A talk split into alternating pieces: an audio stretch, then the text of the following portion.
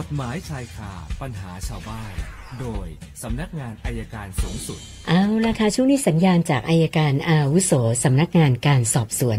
สำนักงานอัยการสูงสุดอาจารย์ปรเมศวร์อินทรชุมนุมมาแล้ววันนี้อาจารย์บอกคุยกันเรื่องการเมืองนะคะสวัสดีค่ะอาจารย์สวัสดีครับคุณสุนันท์ครับเชิญค่ะวันนี้ก็เป็นวันสุดท้ายที่จะฟังดีบงดีเบตแต่มันหลายเวทีเหลือเกินก็อยากให้ทุกคนช่วยกันติดตามนะครับติดตามดูแต่นี่มันมีข้อคิดอยู่อันนึงนะครับอันนี้อันนี้พูดถึงหลายๆคนที่เราคุยกันเนี่ยจริงๆแล้วถามว่านักการเมืองเนี่ยจะมีอุดมการไหมเราจะดูจากตรงไหนของอุดมการนักการเมืองจริงๆแล้วก็จะดูกันตรงที่ว่านักการเมืองจะย้ายพรรคไหมถ้าย้ายพรรคเนี่ยเหมือนกับไม่มีอุดมการแต่พอไปดูพรรคแต่ละพรรคอุดมการที่ว่ามันเหมือนกันหมดเลยมันเหมือนกันหมดพูดแบบเดียวกันอาจจะมีแตกต่างความคิดสุดยอดก็บางเรื่องนะครับนักการเมืองเขาเลยตอบว่าเขาจะมีอุดมการเหมือนเดิมแต่การย้ายพรรคเนี่ยเพื่อให้ได้มาถึงการเป็นสสแล้วมันก็เป็นมันก็เลยกลายเป็นมันเพื่อตนเองหรือเพื่อประชาชนนะมันเป็นข้อคิดนะครับการเมืองนี่มันมองหลายมุมอย่างวันนี้ก็ร้องกันไปร้องกันมาก็ก็คนที่ร้องก็บอกว่ามีสิทธิที่จะร้องไอ้คนที่ไม่พอใจ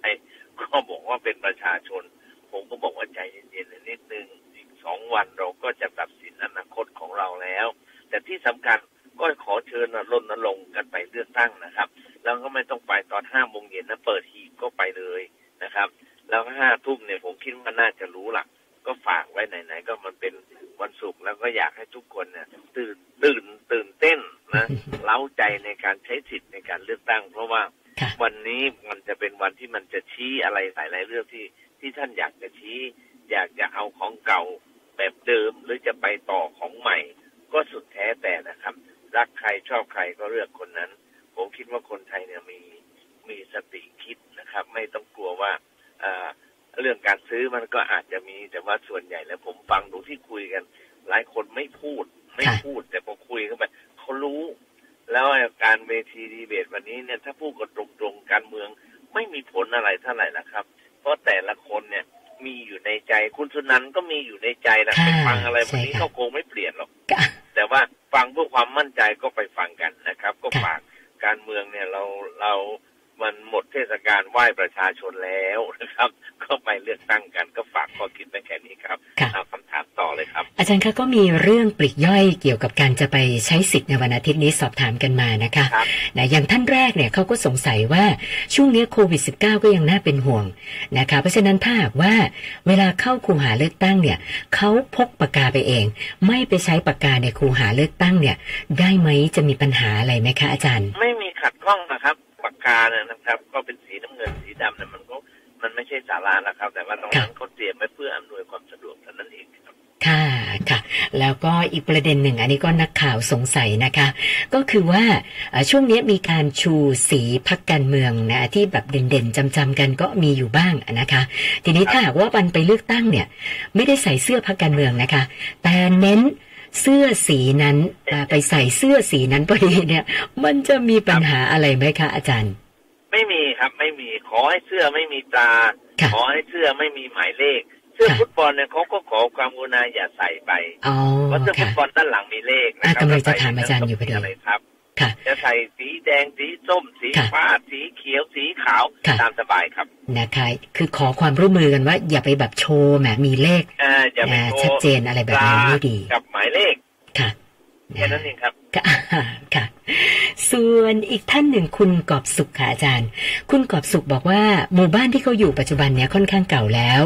ไม่มีนิติบุคคลไม่มีกรรมการหมู่บ้านนะคะที่นี้พื้นที่ในหมู่บ้านเนี่ยมันจะซอยอะไรก็ค่อนข้างกว้างนะคะปรากฏว่ามีบ้านหลังหนึ่ง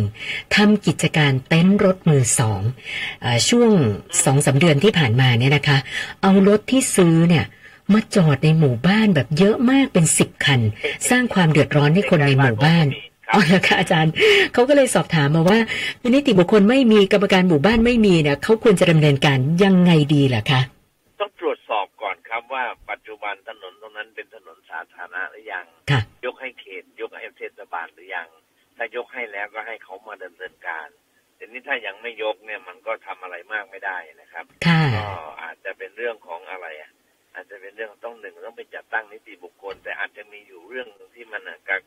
กีดขวางทางสาธารณะเนี่ยนะครับทำให้กีดขวางทางสาธารณะซึ่งอาจจะเป็นละหุโทษได้ก็เรียกไปปรับแต่ว่ามันแก้ปัญหาได้ไม่ยั่งยืนแนะนำว่าถ้าอย่างนั้นต่อไปในพยายามหาทางจัดตั้งหมู่บ้านจัดตั้งกรรมการหมู่บ้านหรือปรึกษากับท้องที่ยกให้เป็นทางสาธารณะไปที่สาธารณะไปจะมีการปรับปรุงดูแลต่อไปครับค่ะส่วนคุณสมานชัยอันนี้ก็สอบถามแทนคุณพ่อนะคะคือคุณพ่อเนี่ยเป็นคนเล่นพระนะก็จะเช่าซื้อพระจาก Facebook นะคะแล้วก็ซื้อขายกันมาซื้อหลายครั้งไม่เคยขายนะคะปรากฏว่าก็สนิทกับคนขายระดับหนึ่งล่าสุดเนี่ยมีคนรู้จักกันฝากคุณพ่อเช่าซื้อพระกับ Facebook เพจเนี้ยนะคะปรากฏว่าเป็นหลักแสนนะคะแต่ท้ายที่สุดเนี่ยมันมีปัญหาก็คือไม่ได้ของเขาไม่ส่งของมาแล้วก็ตอนนี้ติดต่อกับผู้ขายไม่ได้ด้วยนะคะนะทีนี้คนรู้จักกันเนี่ยจะไปแจ้งความข้อหาช่อโกงแต่ว่าไม่ได้แจ้งกับทางเพจแต่จะแจ้งกับคุณพ่อเขานะคะก็เลยสอบถามมาว่ากรณีแบบนี้เราควรจะดำเนินการยังไงดีล่ะคะอาจารย์แจ้งตำรวจเลยครับแจ้งตำรวจตอนนี้ตำรวจที่เกี่ยวกับไซเบอร์เนี่ยเขาดูแลหมดครับค่ะ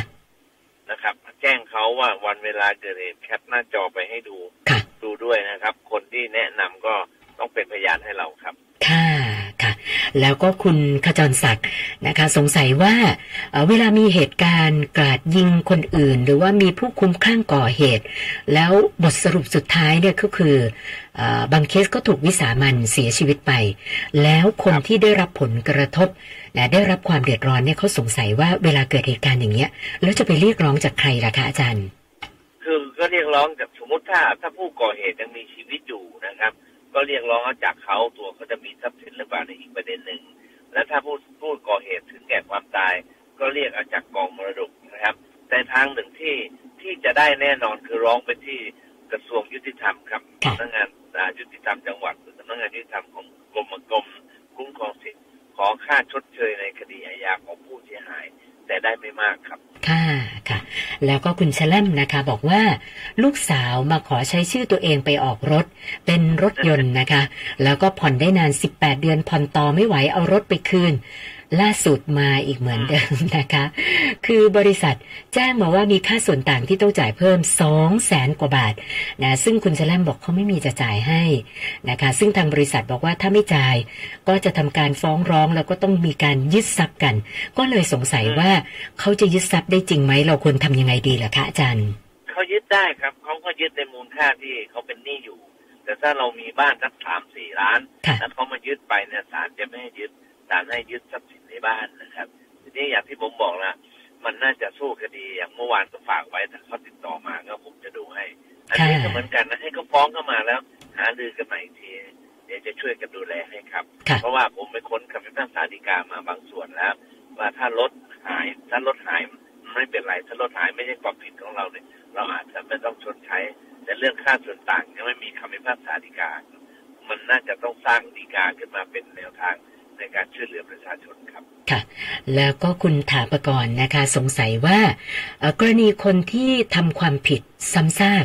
นะพอได้รับโทษติดคุกออกมาก็ทำแบบเดิมอีกอีกนะไม่ว่าจะเป็นเรื่องยาเสพติดหรือว่าคดีอนาจารเนี่ยนะคะนะกฎหมายจะมีวิธีจัดการยังไงกับคนเหล่านี้บ้างอะคะอาจารย์คือตอนนี้ก็มีกฎหมายใหม่ป้องกันการกระทำความผิดซ้ำเช่นอาจจะให้ติดเข็มกำไรนะติดกำไรหรือเรียกมีการคุมประพฤติ